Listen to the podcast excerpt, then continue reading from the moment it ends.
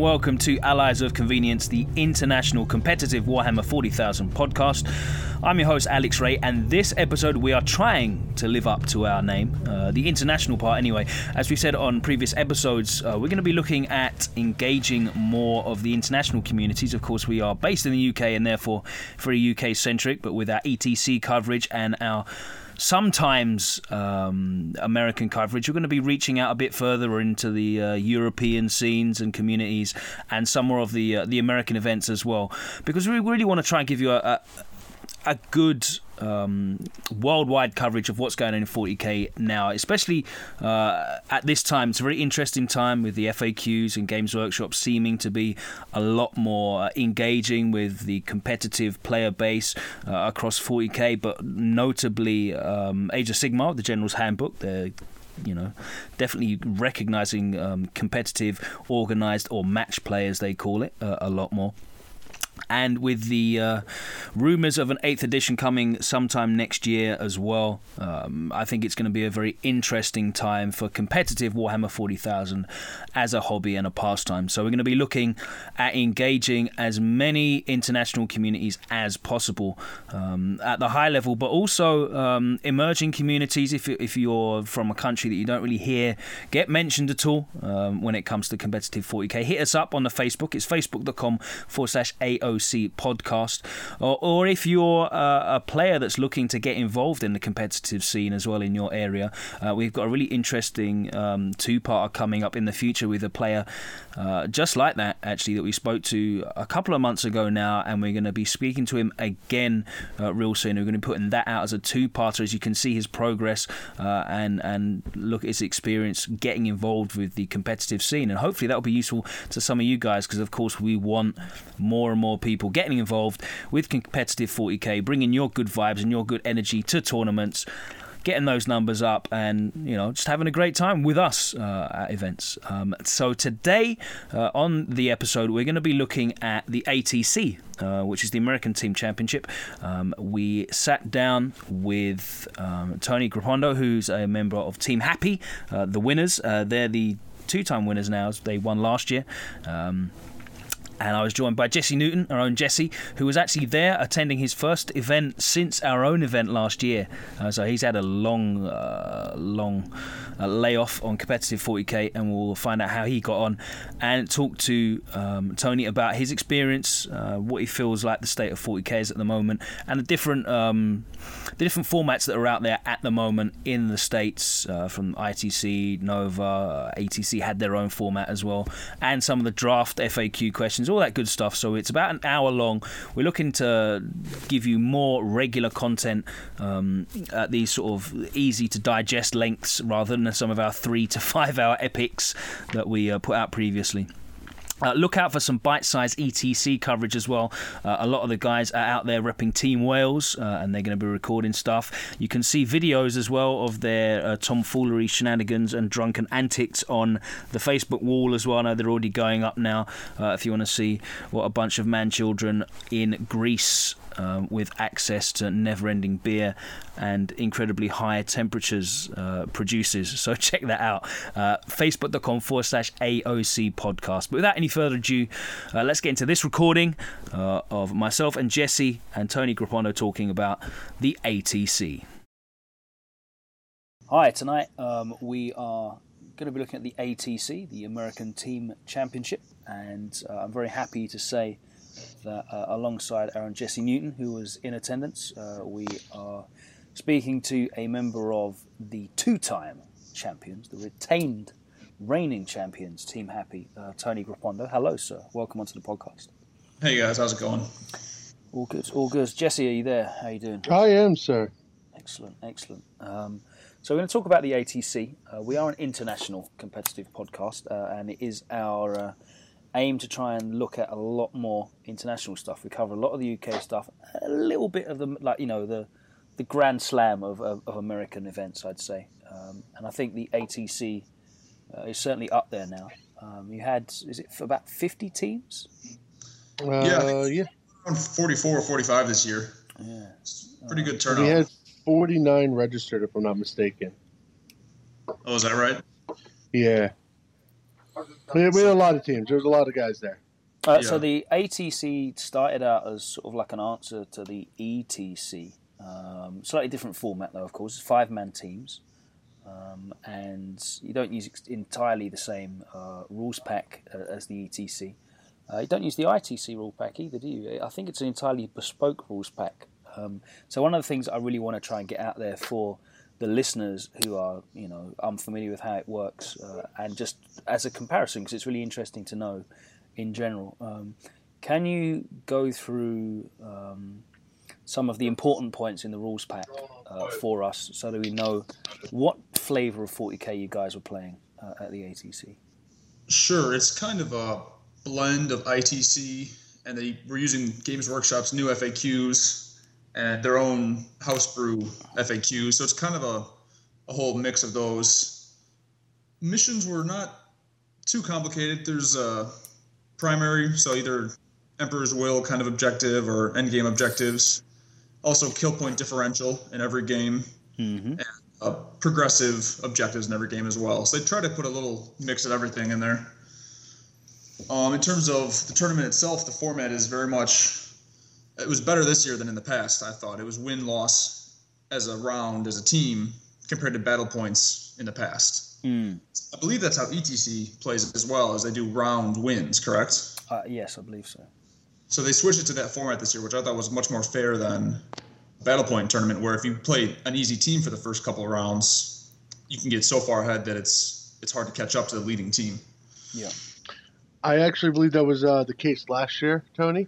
Was you guys were so far ahead that nobody could catch up. Like we came in second place last year, and you think you guys had us by like seventy battle points. You know, it's actually we were we weren't even leading going into day two we weren't in first place in, until after the first game of day two. So yeah, and you just blew it out. You just blew it out of the water. This year was uh was much closer to uh, ETC than ever, and it, it, it, worked out really well. Now there's a different um, method for pairings um, this year, and I've heard a couple of people talk about it, and it sounded like a a pretty interesting way of doing it. Um, do you want to talk us through how the pairings worked? Sure. I I liked it. I thought it was a very fair way to do the pairings. So each team puts out a defender simultaneously, and then it's matched against two other lists for their team. So you say you were the captain of the opposite team, you would put out a list, and so would I. And I would put out two that you could choose to play against, and you would do the same. So once both teams have picked who wants to play against the list that were put out, you do the same thing again. So that's I don't know if I explained that very well. Yeah, so but, rather than just literally you put a defender out, I pick whichever list I want out of my team to go against you and smash you to smithereens with a big hard counter, I'm assuming. Um, right. You have to put two forward, and then the defender picks the one that he feels he probably has the best chance against out of those two. So it seems to be a lot less hard countery sort of you know 20-0 or whatever the you know 33-0 um, that you would have got before. Um, right. So you're much less vulnerable as a mm. defender. Uh, does mm-hmm. the defender still get to pick um, the board as well, or how does that work? Yeah, defender still picks the board. Okay, so the defender's not you're not thrown under the bus as much as you would have been before, basically. Right. Exactly. Yeah. Well, it's as long as you've got two hard counters on the opposite team, you're not going to get a bad matchup if you want to play it that way. What I found was more effective on sometimes is if they put one of their hard lists out against our defender, it's just take that list if it sets the rest of the team up for better matchups. Mm. Yeah. Yeah, that was an important thing. I don't know if you felt it uh, this way, Tony, but I felt uh, this format benefits uh, all around lists. More, frankly, it benefits more like uh, GT style lists overall than picking the completely off the wall random defender or the completely off the wall random like one direction one focus attacker yeah i agree with that definitely agree with that that's that's something that you see a, a lot in uh, etc as well like crazy outlying lists that would never work in a solo tournament just because mm-hmm. they're so off the wall and, and sometimes so tailored to a very specific job or dealing with a very specific matchup. Um, yep. right. And looking through a lot of lists at the ATC, it seems like they were, you know, a lot more a lot more rounded. With eight people on the team in ETC, the pairings go very differently, I'm sure. Mm. So I don't know what the difference would be with that respect. It's easier to isolate a bad matchup. You've got eight, maybe. It's hard to avoid the one list you really don't want to play against if there's two or three, maybe in ETC format. So we brought very balanced lists. We didn't really bring any list that you wouldn't bring to a normal GT. And my strategy has always been for this tournament just bring five good players with their armies they're used to playing. I don't like any gimmicks of, I don't know, bringing all horde or all flyers or something like that. I think it's too much. It's too much of a risk when people aren't playing lists they're used to. Yeah, yeah. Um, I mean, this year, for instance, we we kept in the, uh, I guess you would say the ETC pitfall, and uh, by by the end of day two, we were really regretting it as our team, um, because you know there was just there was just some things. That, for instance, our Tau player ended up having way more uh, matchups that um, wasn't wonderful, stuff like that. So uh, we kind of re- we regretted taking such focused lists. Right. And you know, you might be getting a bad matchup, but if you go to a GT, you're going to expect to get at least one or two bad matchups, no matter what list Mhm. you bring. So it's it's better to realize you can't avoid the bad matchups, in my opinion, and just accept it when they come. Well, one of the uh, one of the the, the big um, roles of uh, the defender in the in the ETC is, of course, to just you know try and scrape together a few points. If if they're if they're if they're facing a 20-0 matchup, if they can scrape you know two three points, then that can be all the make all the difference in terms of the swing. Um, I agree. but obviously in this it seems it seems to be a lot more um, a lot more rounded out. Um, Uh, to a point, I feel like the defenders still, you know, if you could scrape, you know, points out of it, because at the end of the day, they still use the sliding scale like E- uh, E- um, ETC did. mhm. So if you could scrape points out of the game and you know maybe cut that loss down, then you know you turn that 14 point when you had a table down into the deciding factor for your team. I agree, and that's why I liked the change this year. Is it put more strategy on a team level? Where in the Mhm. past, getting three points doesn't help us win the tournaments. So just swing for the fences and try to get a 20 if you get lucky. Yep.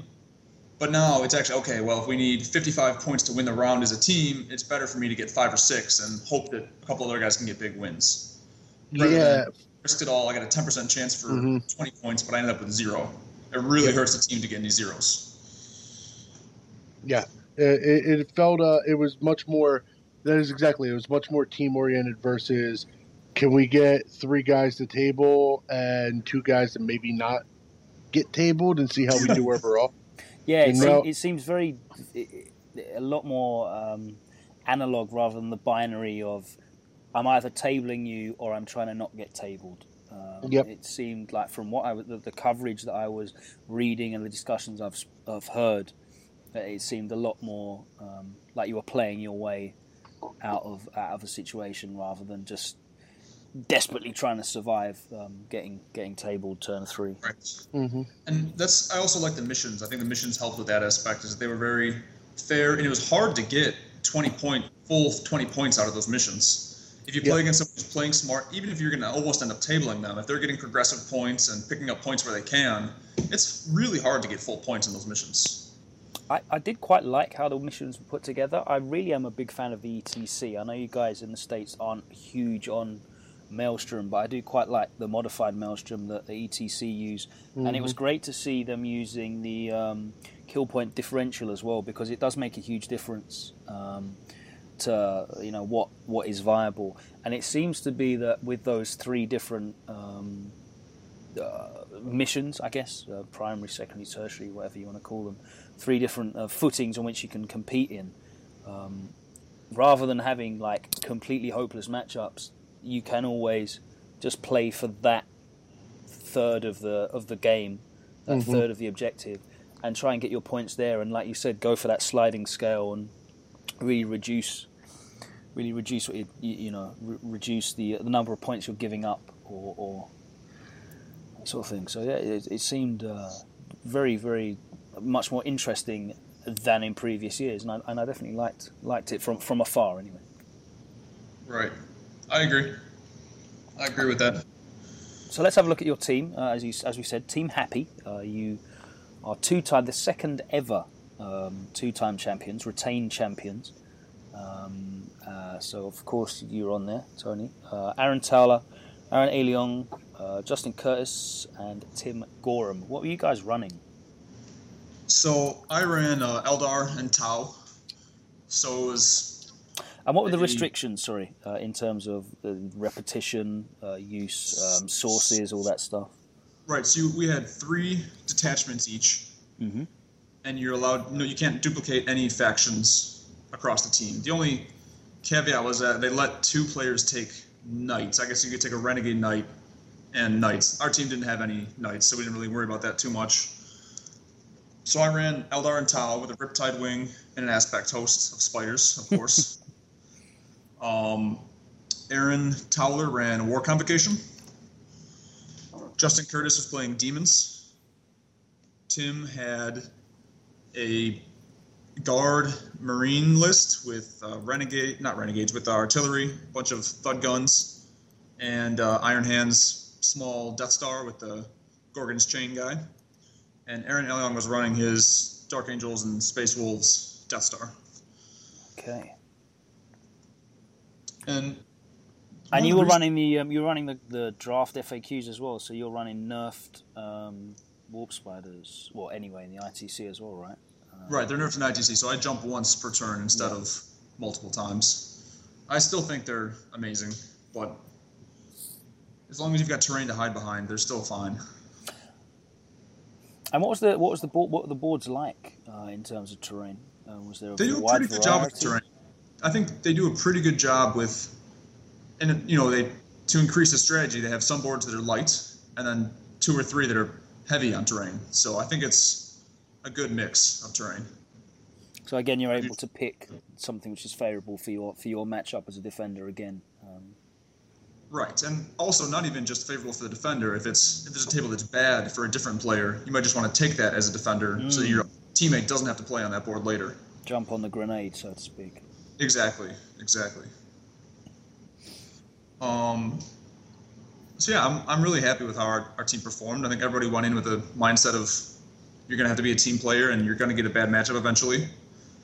I think as long as you don't have too much pride and have some guy who never wants to take a bad matchup, then it helps your pairings a lot if everyone's willing to at least be put out as a defender once if they have to, or take the list that nobody else wants to play.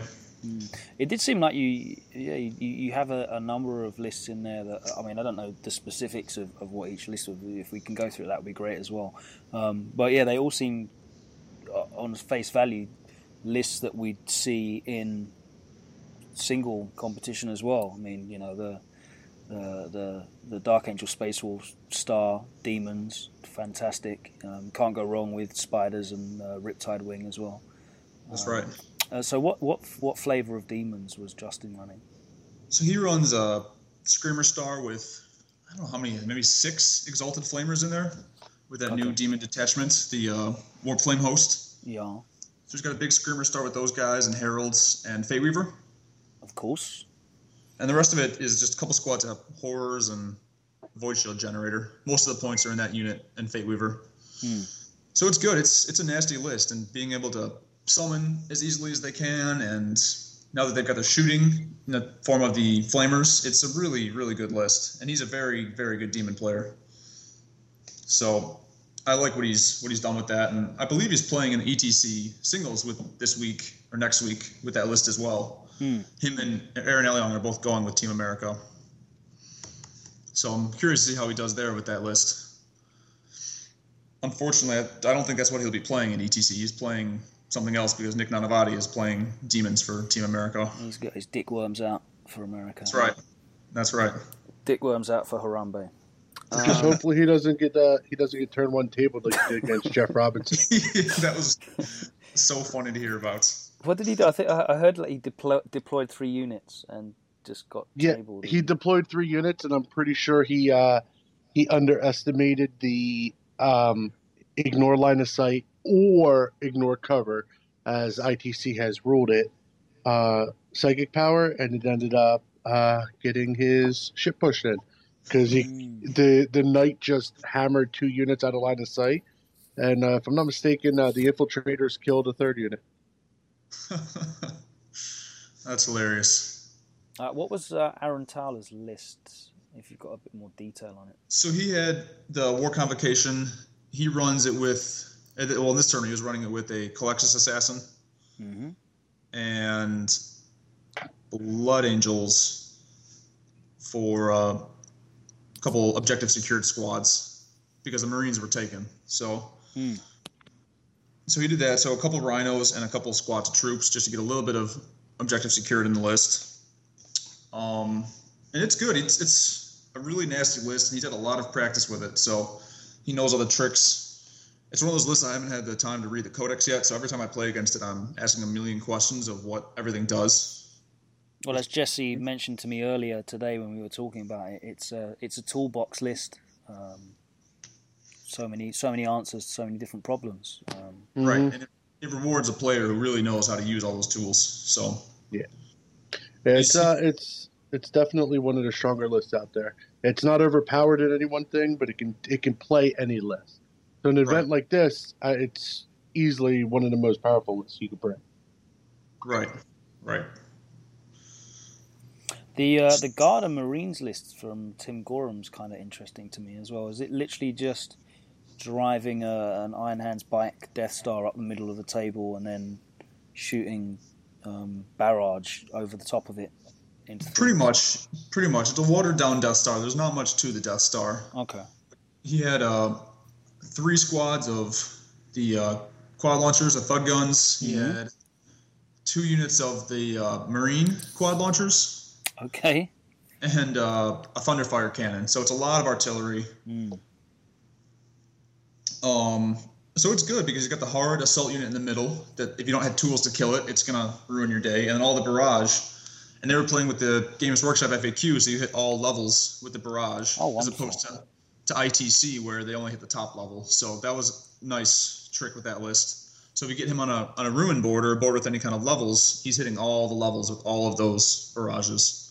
Hmm So there's really nowhere to hide from that a list. lot of barrages as well. Right, right. Um, did he he did have well. We- did he have any that list a lot as librarians the in that list at defender list. all, or was it just? Um, Oh, say that again. Did he have any librarians in that list as well? Yeah, he had a conclave in the list as well. Just, just making sure. I don't like to assume. Right, right. Yeah, so it was it was a good list, for sure. Mm. Um, and he was kind of our defender this year more than last year, and that his list has answers for stuff that nobody else really wants to play against, and it, he can get points out of games even if it's a bad matchup. So he was usually him or Justin with the demons were the ones we'd throw out first, or would have to jump on the grenades more than the rest of us. Mm. So they both did a great job of taking the bad matchups and playing through it and getting points out of them. Uh, so I, I don't want to go through obviously all of your matches because I, I know you guys had to play a lot over the weekend. Um, Right. But what what were some of the, the most troubling lists that you saw come up? Were there any lists that you saw that were like kind of surprises to you? Uh, anything clever and new to to your eyes? So one that was tricky, it was a renegade artillery list with Necron sentry pylons. Oh God.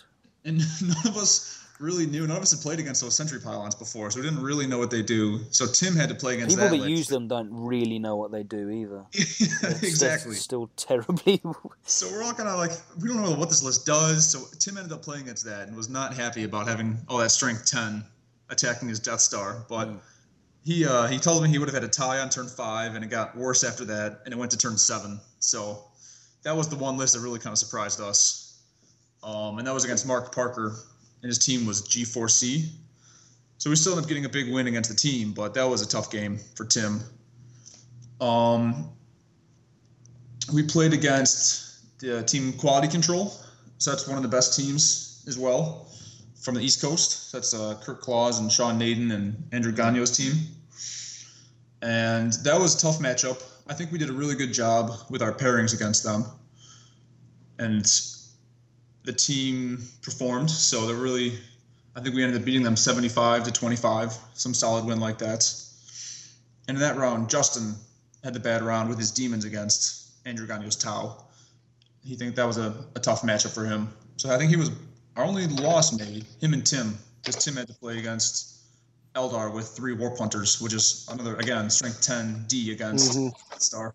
So that's kind of the was the pattern of those guys just being tough and taking those matchups where the rest of the team was winning. So and the finals was a very close match against Team Zero Comp, so the frontline gaming guys from the West Coast. And it was really, you know, we were in trouble. It was it was close. We only won by one point in the round. Damn. So Aaron Towler saved our saved our bacon in that game. He got a full 20 point win. So that was what put us over the edge and made sure we had the repeat win. So those guys are solid players. I played against uh, McCool, Joe McCool with Orcs in the last game, and it surprised me how good they are with that discounted Stompa when it only costs how many points it is, and they get all the rest of their units still. It makes the Orcs somewhat competitive at least. Yeah, I mean, it, they definitely need something, um, and the FAQ is not it either. um, Right. At the, the discounted Stompa, you still need to. I mean, the thing that people gloss over a lot as well is you still need to pay the points for the for the upgrades for it as well. You can't you can't take it as it is. Um, but it's it's definitely a lot more competitively priced, um, and it helps them out a lot. Um, because Right. It just it surprised me because that's if you had told me before the weekend that my only loss would be against orcs, I would have said that's crazy. So so it was good. and He's a solid player. But the team was luckily able to squeak out a win. Did you guys end up doing a war convocation, a war convocation game?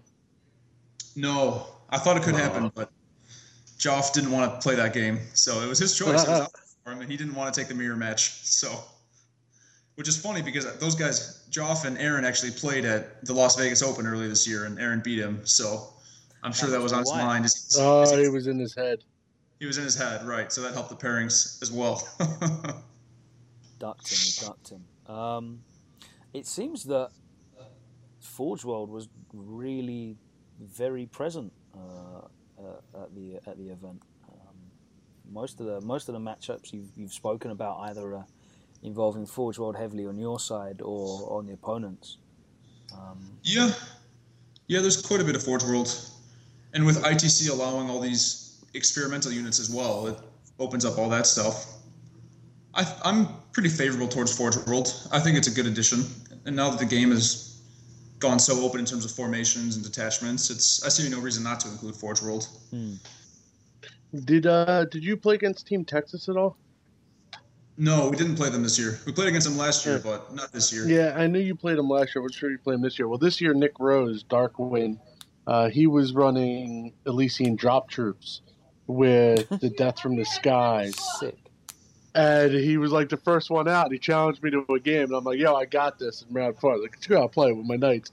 And for whatever reason, they didn't want to let me. They didn't want to let me jump on a bullet, and he ended up playing our Wolfstar player, who was so tilted he was standing on his head at the end of the game because he didn't get to do anything except occasionally roll saves.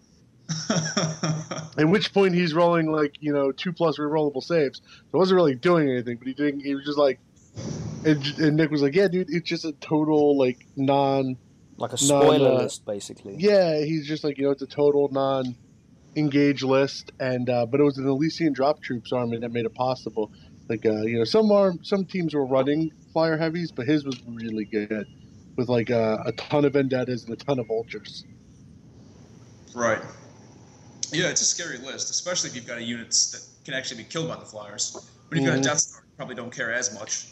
Depending on Uh, well, I, so I got done my game really early because I got tabled by John Willingham, and uh, we I was watching it and it it was driving uh it was driving Phil the guy we had playing it nuts at the one point because he had uh three his la- his uh damn his vendettas were hitting every shot on an invisible star for like two turns in a row Mhm. he was just like, oh, oh, oh, you're an asshole. Yeah, it's brutal. We'll see if tournaments continue to allow it. I, I don't know. I haven't had the chance to play with it much yet, so I don't really know the full impact it will have. But they've got some good tricks when you start getting the flyer wings and the flyer detachments. It's, it's not it's not bad.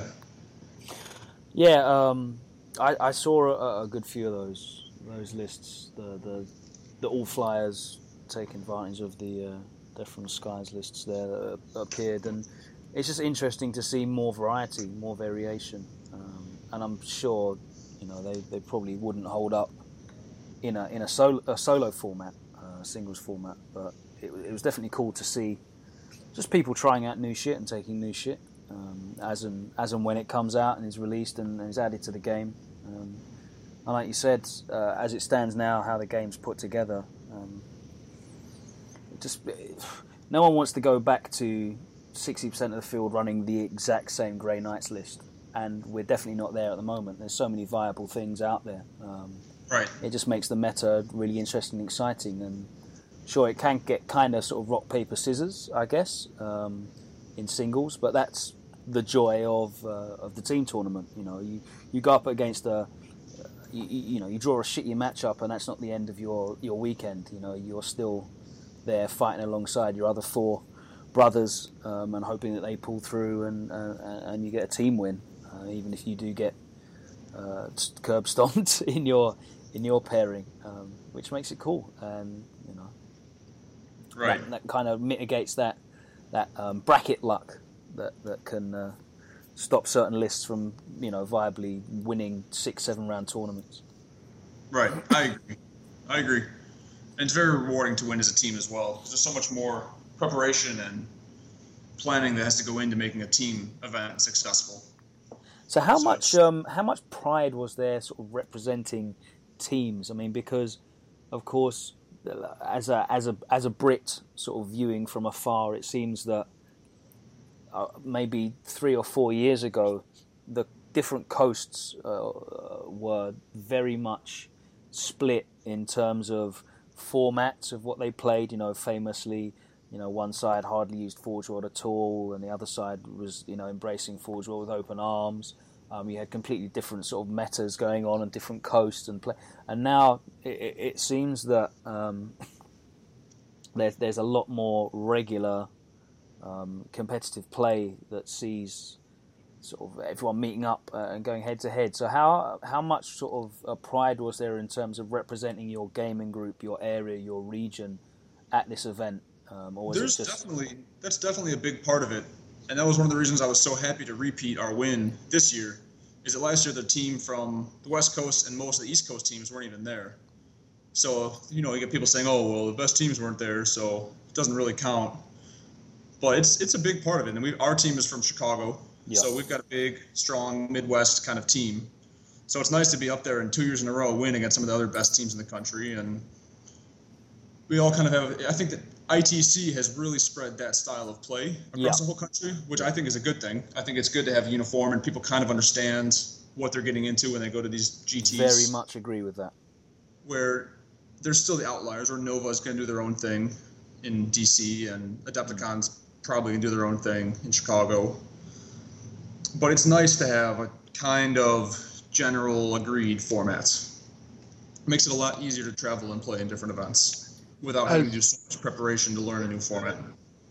And as far as like coast representing goes, and there was still the uh, you know the good old fashioned Beast Coast and all that. The problem is that was Nanavati's team. It was not Avadi, Werner Born, uh, Tony Kopach. They ended up dropping after round four because uh, they they ended up having a, like two tough losses, and it kind of knocked them out. And they're like, you know what, we'll go, we'll just do our really long drive now. Um, so, like in theory, it was there. It just didn't do so good. And the West Coast totally, you know, came in second place. The Midwest, uh, basically, East Coast had a, had, well, West Coast actually, no, it's kind of weird. Like, uh, so the, the second and third place teams was Quality Control and uh, Thank You Very Much, which is Eric Hoger's team. Um, so there were two East Coast teams coming in second and third after the Midwest, but you know, it was it was there originally, and then it dropped off with uh, poor showings. Right. I'm just happy we've established Chicago as a major player in all of this. the number one. You, are you're not really a major player. Chicago's just been ex- Chicago's been accepted as Beast Coast because of uh, Allen. Oh man, we're not. Yeah, all the now nah, all the East Coasters claimed you a long time ago. I refuse that claim. Um, Chicago was annexed. I hate to break it to you. I mean, that's a, that's a West Coast perspective of the United States. Is anything east of the Rocky Mountains is East Coast. Mm-hmm. They're We, forging we on basically on their take own, the man. Mississippi east. That's right. That's right. But yeah, it's it's fun. It's a friendly rivalry, which adds a lot of excitement to these team events, especially. It's it's quite funny as well because um, when we talk about regional rivalries in, in our country, um, we're talking about geographical distances as well, which are probably which are probably less than some of the distances I'm sure some some guys on the same team have to drive to get to each other. Um, Yeah, Uh, it's very true. You know, it takes from London to, to Birmingham probably takes an hour and a half drive, and that's like one town to the next town in, in a lot of American counties. So uh, Right. yeah, it's, uh, it's a very, very different situation over here. Yeah, Aaron Aleong is three hours away from me, but he's still in the Midwest. Yeah, you're, you're He's basically the same, with right? us. That, that's. I mean, I can drive to a different country in three hours, so puts that in perspective for you. Yeah, for instance, when I was over there, I when I was coming over, I was going to drive uh, from what was it, Holyhead or wherever the ferry was, up to Warrington, and everybody was like, "You're insane! It's hundred miles." And I'm like, "That's nothing. I do that for like a weekly game." yeah, I was just gonna say that's your games night drive, exactly. Yeah, people commute that far here. Yeah. Yeah. But yeah, we're, we're quite averse to travelling over here compared to you guys. I mean, when you say that, that um, uh, Nick and his guys did the drive back, sort of how long are we talking? Uh, well, to put it in perspective for me, uh, I had to drive three hours to DC to meet up with the guys I was carpooling with, and we took us nine hours and fifteen minutes from DC. Now that is with bathroom break and one short, like we we hit a fast food place, one short food break, uh, but it took us nine hours and fifteen minutes to drive there. Mm. So I ended up I ended up in the car myself personally for just over twelve hours. Um, that was going down there, and then that was also leaving day uh, or Sunday after the event, which was a terrible mistake. Except Sunday after the event took me an additional like almost two and a half hours to get home because I got stuck in traffic for the uh, Democratic National Convention, which was in Philly, and that was Mm. a, that was a total play mistake on my part. Yeah, it's similar for us. It's three hours or so to Indianapolis to pick up Aaron, and then another seven hours from there, the rest of the way down to Tennessee. So right about right around ten or eleven hours total. hmm It's not fun. It's and, I, not fun. and I guess you guys can't can't really fly, not really. Oh, you can. Um, actually, two thirds are. Oh, I was the only person on my team not to. No, yeah, me and one other guy on our team didn't fly. Everybody else flew, and next year I will fly. Yeah, Well, it's- the, the drive there is fun because everyone's talking strategy and excited and happy to be on a road trip. The drive back is not fun. It, that's exactly it. Back is miserable. Everyone's tired and just wants to be home. Yes. So you're fighting to stay awake so that you know the guys are staying awake, stuff like that. Uh, the drive down was wonderful. Um, I mean, I did a drive down on virtually no sleep because I uh, went out to see Star Trek right before, and then I had to paint some models. I had to pack. Had to leave at 4:30 in the morning to get to DC just to avoid rush hour traffic. Because then that three-hour trip turns into like a six and a half hour trip. Because going to DC is a vortex of hell. Don't ever do it if you're from the Northeast. Um, during rush hour, so but driving down there, it was it was exactly that. It was wonderful. You know, we, we all we were on two separate teams, but you know, we're all friends, and we talked strategies, we talked lists, we talked um, big FAQs that like uh, were finalized, things like that, um, missions. That's wonderful. Driving back was one guy zonked out in the car, the other guy trying not to sleep to keep the driver awake, and then shuffling. It was it was terrible. yeah. So actually, let me let me ask you about that. How did the uh, the FAQs work out for you um, in terms of what you guys were using um, from the draft FAQs and from the ITC FAQs and and any sort of did you have any any problems? I don't know. If Yeah, it was it was pretty confusing the way they Mhm, compiled. just that, They did yep. a good job. I'm happy they used the Games Workshop FAQs, but it was a pretty confusing document they had for us. So They just threw The in FA the go ahead. Games Sorry. Workshop stuff on top of the ITC stuff, and there were some contradictions, and we weren't sure which ones took precedence. But They did you get also issues with that, Jesse? Yeah, so um, we we had some some particular issues with. Uh, it was just that you know it was ATC had so the way it worked was it was ITC was the base like FAQ system. It was the base rule system, and then GW FAQs overruled ITC. Then ATC trumped everything. So there was there was actually points where ITC ruled something, GW overruled it. ATC actually ruled a, a, a third way that was kind of like in, in the middle. And did, what, how was the judging? Uh, the judging was actually pretty good. Um, They did a good job, in my But- opinion. the and then on top of that, with the GW FAQs, they didn't use the whole GW FAQs. Mm, well, They- that's, they that makes sense. use 'cause bits and half Of it's pieces. complete nonsense anyway. Well, yeah, but like for instance, uh, stomping out of combat, Hmm. you couldn't do that, even though the Imperial Knight FAQ specifically says you could. However, the ion shields for the Imperial Knights, I could call them on the front for barrage, and I would get them even though they would hit the sides. Right. So it's just confusing where it's okay, this takes precedence. Games Workshop takes precedence over ITC, except when it doesn't. So Yep. Yeah, It's- so it's there, just- there was a bunch of stuff. yeah. There was a, there was a bunch of little things. Otherwise, it was it was decent. Um, I, I mean, I, overall, I liked it. Uh, some of the things I was not expecting was uh, was actually ITC based FAQs, like how much. Uh, for instance, in this at this event, I thought Imperial Knights were really really bad, like to the point where I was playing my Imperial Knight list, and the whole time I was like, man, I wish I brought Adlands. I don't get any of the good Imperial Knights, but you know they're survivable, and the way you have to use them, but in going in and kill points are essentially a third of every mission, and I'm dropping 12 kill points in, in Imperial Knights, which, funny enough, aren't that hard to get anymore. Because Right. each uh, each one was you got two kill points for every three whole points, plus one kill point for destroying it. So Right. If I brought a kill point denial bases- list that wasn't a kill point denial list. Right. It's a kill point denial list if they don't do anything. But if they've got tools to kill any knights, then you'll be in trouble. Yeah, exactly. And I mean, you're you're going you're going to lose one to two knights just because, like in my particular list, I brought four knights, so they were they were they were obsec, but they were also the backbone of my army, so I needed them to actually do all the bullying. So it was like. I was basically going in every game like, okay, I'm giving you six kill points. Hopefully, I'm getting at least six back. And you know, I didn't always. I actually lost kill points in a couple different games because of that. Now I, I ended up winning most of my games. I only actually lost the one game, but uh, it was still it was just like, you know, I'm basically giving up kill points. I wasn't able to 20-0 because of it in a lot of aspects. Right. Well, especially with the kill point differential. If you win by Yeah. one or two, it's just not enough to get you enough points. Mm-hmm. So it's good or bad.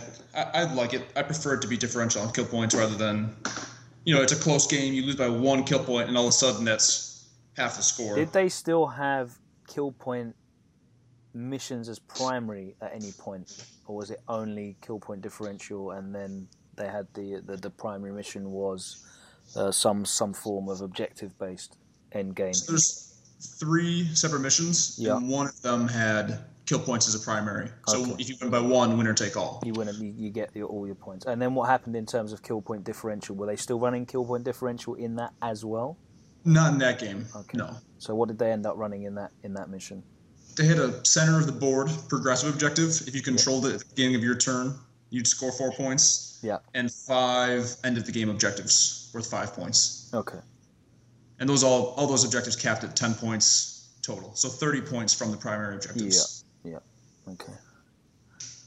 And then plus, um, what the the, the were they doing warlord, line breaker, and that sort of stuff standard as first blood and warlord and linebreaker. well? So thirty three total, right? That you could possibly Right. get. Okay. All right. but then you compare your score to your opponent's score. And then you look So it I up. got if I scored a 25 and he scored a 15, I would win by 10. And then we've got to take that to the other sheet to see how many round points that scores for the team.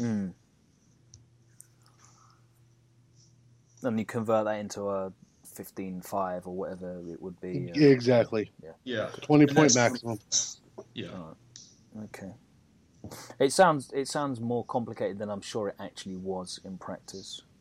Yeah, Yeah. um, if you you can do ETC, Yeah, if you can do ETC, you can do it. No questions asked. It's it's a very simple sliding scale. It sounds complicated because there's a lot of moving parts, but uh, honestly, I was scoring games out faster Mm. than I was last year using their previous system, figuring out battle points and wins, and then factoring all that. It was just bam, bam, bam, bam, bam. Okay, I'm up by five. Five gets me this. All right, done. Right. And then your team scores some to 100 at the end, which was nice. Mhm. It was kind of like um, when we ran our first um, AOC GT, and I think by the third round, I'd worked out what the, how to translate all the different uh, different scores into an actual final score as well. So I suppose as you go along, you get more used to it, and it's easy to do on the fly, which is of course really important as you go along. Um, uh, when you need to know, maybe I need to push, get some more points. Uh, you know, on that table. You know, Yep. where we hit, so you get an idea of where you are in terms of a round score. what did you need for a for a win in terms of round scores? Fifty-five points. Yeah. Yep. 55. Okay. Anything from, I guess, 44 then to 55 was a tie. I mean, in between there. Yeah. Yep. Okay. Uh, and did you have? And now, obviously, in ETC they have uh, they have team captains uh, now. Um, did you have anything like that, or like sort of like a, a sixth member, sort of checking what was going on on the tables and that sort of thing, or is it just communicating with each other as you went along? We can we can talk about how many points we have. It's uh, that's fine. I don't think there's really enough. It's just not the right format to bring an extra person to come and hang out and do that all weekend. It's just not the same thing as ETC where that's really feasible, in Hmm. I my think, opinion. especially Yeah. with only five players as well, it's not as big a task to, to keep up to date with what's going on in all the different tables as well as it would It- be with seven other tables. To be Right. honest, it, it was a thing. Uh, it was a thing four years ago. I think they actually stopped doing it three years ago down there.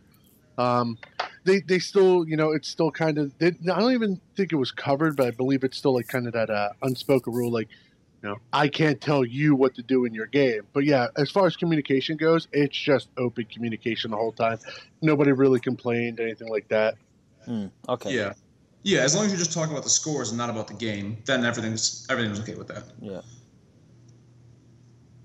But they used to. Yeah, you're right. A few years ago, they let the captain join in the games of all the other players. Oh, Yeah, okay. like- so I don't think actually anybody was a coaching, fan of basically. Yeah, it was it was a coach. Uh, you were able to bring a coach, but when they did do that, you there were you were not allowed to communicate. You basically had to communicate everything with your your coach. Now you could talk to your coach, have your coach go talk to them, stuff like that. But and it was that was uh that was heavier. There was more enforcement at that point. But even then, you know, it was kind of It's, It's- kind of not, the vibe quite- you want, is it? Either as well, you know, like anything Yeah. you have to be more um, strict on, and, and uh, like you said, in, in enforcing more. Um, it kind of Mhm. kills the vibe. What was the What was the vibe like in terms of the weekend? Um, like amongst Uh, the players, what was it like? Just I didn't hear any complaints from really anybody. Uh, as far as I know, people had uh, just all around good times. I I enjoyed myself. I honestly I didn't feel like going. Um, I haven't actually played 40k since uh, the Allies of Convenience tournament, so I've just been out of it for so long. I was like, at the end of it, I was like, man, I don't even feel like going. But I went down there and I had a good time. Um, It's fun, and those guys do a really good job running it. They really just want to run a good event and have everybody enjoy it. So it's. I don't think that's, they're huge. that's, that's 4K really good to hear, man. Because it's I, Yeah. uh, from from what I've heard, it is a super super competitive event, and you know I, I've never been to the ETC, but I'm well aware you get a lot of countries where their teams are their teams are just dicks. Yeah, but you know, it basically it breaks down like even ETC does. Uh, uh, at the end of the day, you have like ninety nine percent of the teams that are that are down there that are, are the competitive teams that are going to do well. We all know each other. We're all friends. Mm. You know, it's Right. just like it's just like if you go over to ETC, you know, uh, you hang out with Wales, you hang out with, you know, uh, England, Sweden, for for the Americans, it is. You know, it's a, it's the exact same thing. It's like even though they're competitive, like you know, if we go to a table and we play Team Happy, but at the end of the day, you know, I'm friends with Aaron, I'm friends with everybody. Like, mm. you know, I'll play my game, and then it is what it is after that. were know? there any like, were any new faces there that were like um, surprise um, packages? Uh, you know, that finished finished quite high up that you maybe hadn't seen, or is it generally sort of the same faces? from all the different regions just converging in one sort of in the same way you'd expect for maybe an LVO or a BAO? Um, um, hard to say. There's some new faces. We didn't. We played against a few established teams that we kind of knew about and knew they were going to be good. Justin, you guys play against any teams that were not that were like, oh my god. I mean, we we saw teams we see there all the time. Mm, um, yeah. You know, and they're they're usually like uh, they're not necessarily like you know first, second, or third teams, but they're always they're always up there like uh, late in the tournament. General staff, Borderland games, their groups, um, and we were playing. We play, yeah. Go ahead. I just uh, but like as far as in the yeah. Sorry, go ahead. But at the end of the day, like no, the end of the day, it was the teams that I was expecting to do well were the were the same teams we were all friends with, and you know there was nothing really surprising. I, I expected Zero Comp to do well. I expected Team Texas to do well. I was actually more surprised that Nanavati's team didn't do as do that well. Um, you know, I frankly I expected Tony, Nanavati, uh, um, Werner, and they had uh, one guy Luke who's really good. I expected them to do really well, but they had some bad breaks. Um, and pairings this year was, uh, you know, it, it, it, was definitely different because you know I know their list. They went down there with more of an uh, an older ETC mindset, and so did we, and we found it very difficult versus having the all around. Uh, like for instance, I was actually talked out of running War Convocation to run the list I ended up running, um, and it ended up being like, well, I really wish I were, ran War Convocation because this list is really bad in this particular setup. it's like a good, right. it's a good ETC list, and like that was the whole thing. I was like, oh man, this is run this list. It's you know it's an ETC list. It'll do really well. And I was like, yeah, you know what? You're right. It will. Let's do it. And then I went down and I went, oh, I need to summon stuff for this list to work, but I'm already bringing 16 kill points, and I can't afford to summon anything, and I can't really do this or that. And I was like, man, I wish I brought. You know, I, I haven't I haven't sat down since the new Nightbook came out and went, man, I really wish I was running Adlands. But I'll tell you what, after round three or after round four, I was just like, I wish I was running Adlands in like all of my games. As if I was running Adlands, my knights would be survivable. I would I would be much more comfortable in all of my games. Yeah. Do you feel, in general, sort of knights are being left by the wayside, um, or the meta is definitely the meta is definitely pack. shifting. No, um, well, it's ITC in general. Um, you know, the, the the the changes that hurt Knights uh, were from ITC. Now, Knights are still good, but I definitely uh, Knight the the meta is definitely shifting away from Knights, especially because of the uh, popularity of Wolfstar and now Wulfenstar. At the end of the day, your Imperial Knight, your, your only answer is rolling a six. Now, when when you do it, it's it blows open a game. But when you don't do it, you get rocked. Yeah. So I think overall, there's there's stronger lists, and with with Knights kind of, I, I, was actually talking about this with Knights kind of falling a little bit more by the wayside. I, you know, I don't expect them to do that well with Nova stuff like that. I actually think you'll see Centurions come back because Centurions are going to play into this meta pretty well. Cent stars. Yeah, I agree, especially with the new Marine powers. If you can get re-rolling mm-hmm. saves on a, a, bunch of Centurions, that's really annoying. Yep, re-roll saves, uh, null zone, um, null zone. That Wolf Star, you bring. You can just bring the White Scars Librarian with the ignores cover. I believe it's White Scars, so yep. you just yep. flat have ignores cover. So it's like okay, you you can really do a lot to these units, and then Tau's seen an upsurge in play. Um, and well, Grav does really well against Tau. Tau does pretty well against Knights. You know, it, it just it's just the way that it, it's fluctuating. It's nice to see because you know it, it's changing things up. Right. And that's always been the case. It's been sort of like the, the shifting tides as as uh, you know. Grav was Grav was awesome, and then it was entirely useless when you saw adamantium lance become a, Yep. a thing. Um, utterly utterly useless.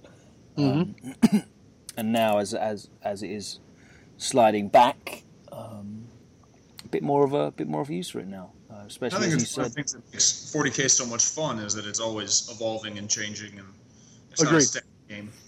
Yeah, it's not like that's one of the biggest problems with War Machine. For instance, um, I was playing a War Machine fairly heavily uh, for a while there. Now they did just get the new edition. I don't know what that does, but Hmm. one of the biggest problems I had with War Machine was it was like Cryx was always the top army. Legion of Everblight was always the top army, and when you had those top armies, if you were doing well in steamrolls, you can expect to see one of like three warcasters. You know, and it was it was very very straightforward, and that was like the entirety of the edition, really. So it was like it was that very it was it felt very much like fifth edition 40k, where it was like Grey Knights are the top. That's it.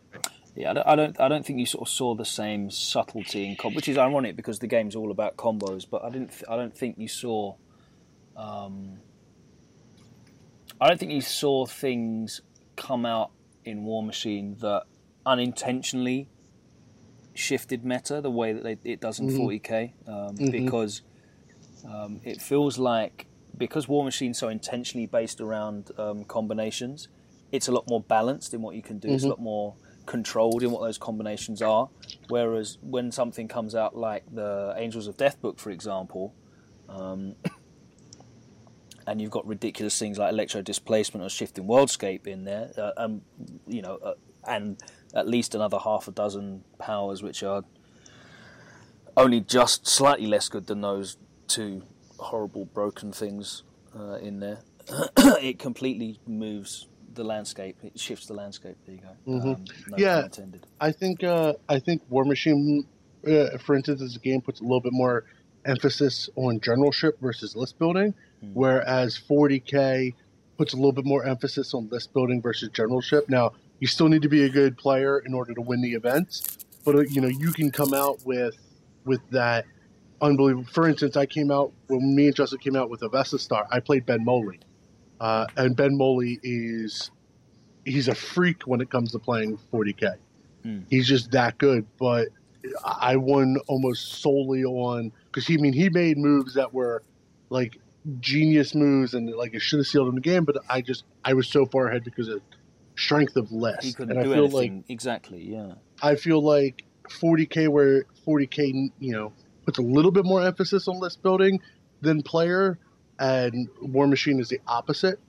So I, I feel like that's how those two book One of, or the, those one, two of the, one of the most interesting things I always found about War Machine was the side table uh, aspect of it. Yeah. The sideboard. Um, so, and it kind of mitigated the whole list building aspect of it as well. Mhm. Well, not like the, the whole matchup aspect, the rock, paper, scissors of it as well, because if you know you're going into something um, with a terrible, terrible, terrible matchup, you can at least mitigate it. Um, with you can have a list tailored to just that one matchup. Yeah, um, and I always thought that would be really interesting to do in a 40k sense. Maybe around about two years ago when it seemed really rock paper scissors.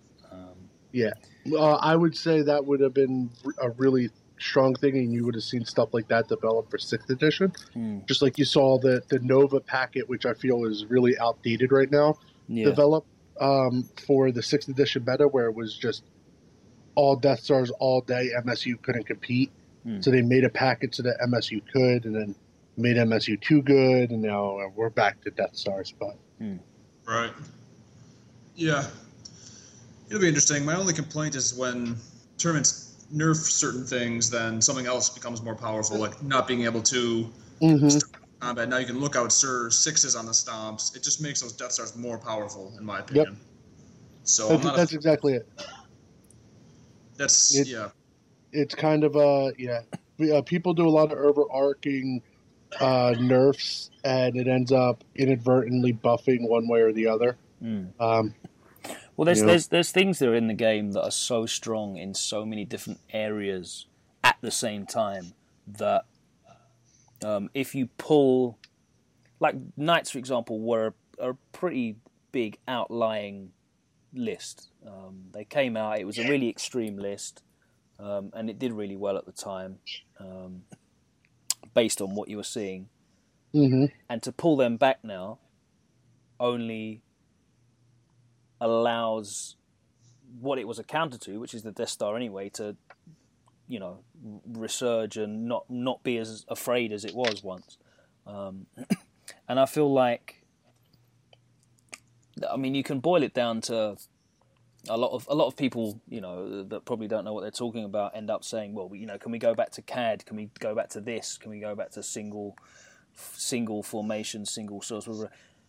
And all you're going to do is you're going to take the game back to being well, Eldar are the best anyway. So uh, Yeah. if if you do that, everyone's just going to be playing Eldar. So like you said, if you change the if you shift the goalposts, all you do is you bring something else to the top and it's not like you're bringing something new and exciting to the top by changing it you're like you're bringing the same things that are already good to the top you know at the moment it's these horrible marine death stars that are basically untouchable and can reach out and kill you anywhere on the table That unit that's so unfeasible to, to even think about, Mm. like the GWFAQ says. But yeah, it's in every single tournament across the top tables everywhere so it it's how you play Codex Space Marines.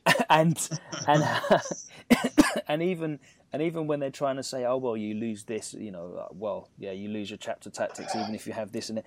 th- They don't give a shit about their chapter tactics. That's not what they're, you know, that's not what they're here for. Mhm. It's not why they're good. So, I, you know, it's still not still not going to help. Uh, I don't think. Um, and it'd be interesting. I, I'm really interested to see what they do um, going into either the full FAQ and errata, and whether they try and do a, a major overhaul in the balance of the game, or if they just let it all rock and wait until next summer and we get eighth edition, and things are drastically changed as well. Um, but yeah, it definitely seems to be um, an interesting time because it's certainly not fifth edition where everyone's running the same stuff. Um, but it does seem to be very samey at the moment, and it kind of has a, stagnated a little bit um, in terms of people really um, reducing. people really um, reducing. Oh, I can hear Oh, I myself. can hear myself. Okay, can you guys hear me now? I lost you for a second. Hello. Hello? Yeah, I can you guys hear I hear can me? hear myself. hear I'm- myself. I'm echoing. Echoing. Hello. Hello? Yeah. Uh, yeah, I'm here. myself. Can you hear me? Yeah, Tony, Oh. we can. Uh, we, we're getting a reverb. Yeah, your, or your speakers are on. feedback. Hello. Hello? Yeah, now I can't hear myself. Wonderful. Okay, I'll just make a note of the time on that, so that's not a problem. Okay. 30. Completely threw myself off. There. Yeah. Where'd you guys lose me? I was talking about Battle Brothers. Oh, we didn't hear any of that. We didn't hear any of that. I'll edit it in. So let's go. Give me your give me your Yeah. Battle Been Brothers talking to soliloquy. myself for five minutes now. All I right. think so. Let's go. Give it to it I'm again. just saying that uh, I'm curious how the game would change if you dropped Battle Brothers, Mm. and whether or not it would just make Eldar and Tau more powerful, like you were saying, or if it could break up these Death Stars a little bit. You know what? I mean, at the end of the day, if you got rid of it, uh, I do believe Eldar and Tau because they they are they are arguably uh, um, the two best codexes as just a flat codex. And demons And would still be there as well. Uh, yeah, yeah, demons. But um, overall, I mean, they're just they're not even close on how much better. Like Space Marines is a good codex. It's not even close how much better as just like a single standalone codex. Tau is versus, you know, Space Marines or God. You don't even want to get into any like Chaos Space Marines or anything. and then Eldar above above all of that. Mm. You know, it's Right. just it's it's uh it's kind of insane. to- I, I, to I like looking think about. at how um, Magic the Gathering deal with things. Um, and if you look at how like their ban lists and stuff work, if they see something, it doesn't even need to be necessarily overpowered, but if they s- or brokenly overpowered, if they see something in every single deck, like Mhm. like eight out of Birthing ten decks, um, they'll they'll just ban it. Um, Yeah, because clearly but it's, on it's top of than that- everything else. Um, on top of that, they have a rotating ban, so it's like they could come back and, and when they ban it and they make something else too good, they might fix that and unban that, Mm. or they might leave that and unban this because it, it ends up being an inadvertent counter. I, I, stuff I like would that. like to see Games Workshop admit they fucked up now. and Well, that's one of the benefits of having a company that's so involved and understands the competitive scene. then. And I think Games Workshop seems to be heading in the direction they actually care, right? With these new draft FAQs, and they're trying to reach out a little bit, which I think is a really good step. Mm. and the General's Um, Handbook and stuff in, in Yeah, I was just going to say well. the Age of Sigmar's General Handbook. It has actually really good tournament rules in it. Um, you know, the, and and they, they even get rid of some of their silly stuff. They're like, for tournaments, just measure base to base and don't put your models on other people's nicely based stuff. Uh, Right. Things like that. Um, that's really nice. But it's, it's actually funny because I'm sitting here and we're talking, and I, I'm torn between either starting. I was torn between starting a war convocation army or playing Flames of War and I'm actually in the process of putting together an American army for Flames of War. And the reason I'm looking at it is because they actually put even uh, Privateer Press to shame with how much the company supports their competitive scene. Hmm. And um, you know, and it's one of those things. So I'm just kind of waiting to see what rides with 40k with the FAQs to kind of go from there because I don't want to build an army to have it FAQ'd out of existence. right. And uh, That's, wouldn't be and the that's first one time. of the problems with with the hobby. I mean, uh, even if you're just bare minimum three colors and you're buying all your shit from China, it's still a big investment of Mhm. money and time, even at that rate. You know, so if you're someone that buys everything legit and wants to get painted to a decent standard, you know, putting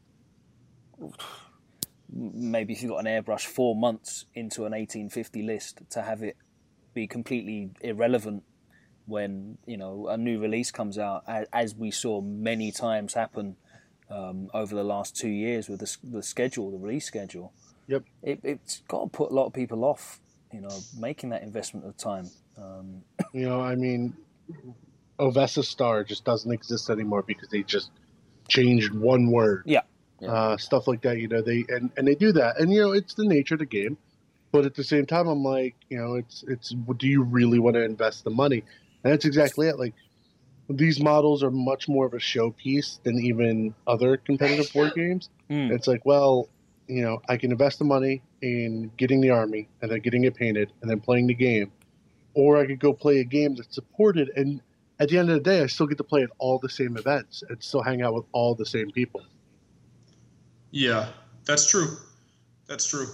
I mean, how, as, as, a, as, a, as a competitive player yourself, uh, Tony, how, how have you found, um, you know, collecting uh, armies and, and, and the changing meta game and uh, and just dealing with that as a as a as a working man? I'm sure. Um, it's I don't know. I don't really. I've been playing Eldar for a long time. I've played the game mm-hmm. for a long time, for eleven or twelve years now. So I've got a lot of stuff built up, and it kind of rotates what's going to be good and what's bad. Like I was playing Horde Orks for a long time, and that was a lot of fun. But then Sixth Edition completely killed that. When you're pulling all of your models from the front of the units, you, Yep. it's really hard to survive with Horde Orks. Yeah. But then you now you're back- not getting there. they put something out like Green Tide that at least makes it viable again. So it's much more frustrating than something like Magic, where you can just you buy a card that is not allowed anymore if they ban it, like you guys are saying. Mm. You're out money, and that sucks. But when you're putting so much time into the models, I can see why people get frustrated. For me, it hasn't been too much of an issue. Fortunately, I play Eldar, who have always been strong in some respects.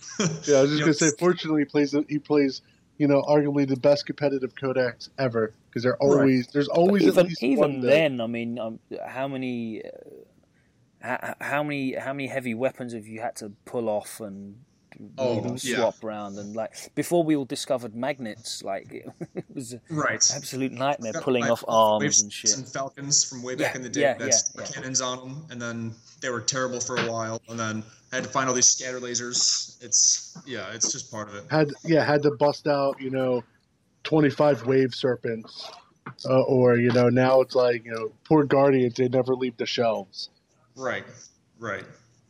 So it's it's kind of frustrating. ha- Well, you kinda have having to to put a accept- scatter laser on every one of your bikes exactly. You buy exactly. new ones. Clearly, that's what you do. Well, I just ripped them off all the wave serpents I don't need anymore. that works as well.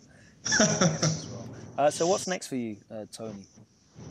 So I'm not going to make it to Nova this year, unfortunately. I'm considering going to War Games Con in a few weeks. Um, later on this year, there's a couple Midwest local ones, and there's a Michigan GT and a Renegade GT in Minnesota, I believe. Next big one will be Adepticon in March. Uh, and what stuff are you running at the moment, or are you running the the uh, the spiders and riptides in solo I like that list. That was the first time I played that list in a tournament. I've been tweaking that a little bit, and I think it works really well. It takes advantage of two of the best formations right now with Mhm. the Riptide Wing and Aspect Host. Um, and I've run the Scathach Wraith Knight in there as well, so it's it's pretty powerful. I'm, I'm a fan of it. I just got to think how I'm going to beat these Death Stars. That's one thing that I struggle with with this list. I just don't have a ton of answers. You know, my best hope is stomps with the Wraith Knight, but One you know, Wraith get- Knight? Yeah. one Wraith Knight, you get one round of stomps. It's just not enough before it dies. hmm So And with uh, with Wulfenstars around now as well, it doesn't even, you know, it's, you, you're just trading, basically, aren't you? Um, exactly, exactly. So I'm the strategy is always get in there, do what damage you can with the Wraith Knight, and play to the mission with everything else. Mm. So I can do it, but it's not easy. Otherwise, maybe I'll just go and switch and play that list instead, some kind of Wolf Star list. but for the moment, I'm sticking with the Eldar. Okay, all right. Well, thank you very much for your time. Really appreciate it. Um, and congratulations again to you and everyone else on Team Happy. Uh, Thank you're going to be going for the, going for the three peat next year. Oh, of course, we'll be back. Definitely. Well, good luck, and uh, yeah, look to look to hear from you soon. Hopefully. Great. Thanks, guys. Cheers. Thank you Very very good much. one. Talk to you later.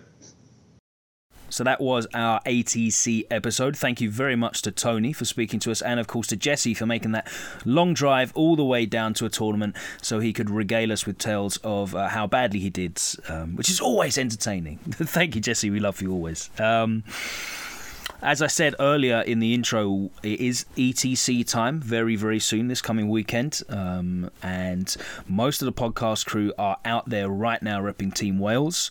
Hopefully, uh, Wi Fi and technology permitting, uh, I'm going to be receiving uh, bite sized audio on a regular basis from Mike, and I'll be able to put that out as sort of like a daily update on the guys uh, travails out there in Greece, uh, so you can hear all their tales of hangovers and sunstroke uh, out there at the ETC, and hopefully Mike has no tales of dysentery uh, and uh, chronic diarrhea to keep you all disgusted by. Um, but yeah, we'll have some ETC coverage coming up as well. And as I said uh, at the start as well, if you want to get in touch and let us know about events, please do. I really want to do a lot more with the Facebook page. We want to let people know about events that are coming up and all that good stuff and start events listings uh, and really help people get involved in the competitive scene um, on a wider basis.